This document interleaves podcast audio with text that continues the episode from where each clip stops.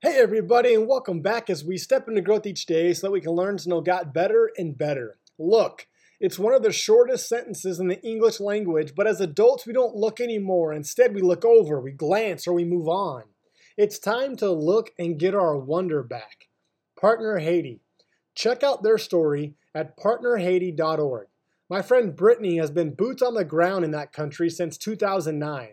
She has now launched her own nonprofit called Partner Haiti.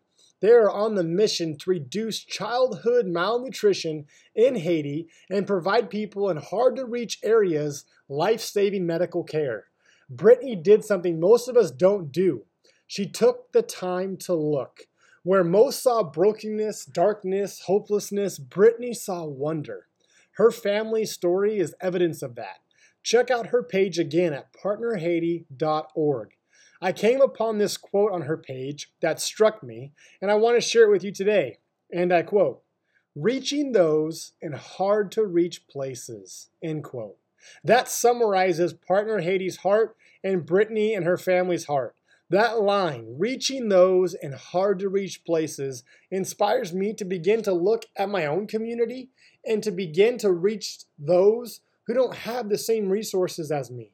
Those who live in hard-to-reach places, and begin to support them.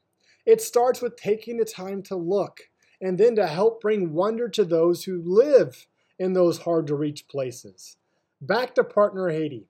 Would you consider checking out their page at partner haiti dot org, following them on Instagram, and becoming a monthly supporter? You can start at ten dollars a month, twenty-five dollars a month, fifty dollars a month, one hundred dollars a month, or maybe do a quarterly gift, one thousand dollars every four months, or whatever number you're able to come up with.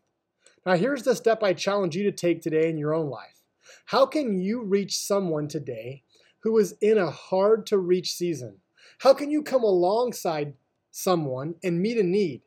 Keep it simple, get creative, and let's begin to look for ways to help others see the wonder in their own lives.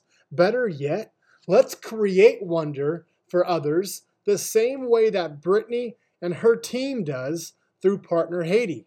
So God, keep our steps on your path and help us to choose not to waver from following you. Amen. Are you ready? Let's take a step. Let's grow. I believe you are one thought, one word, and or one action away from a totally different life.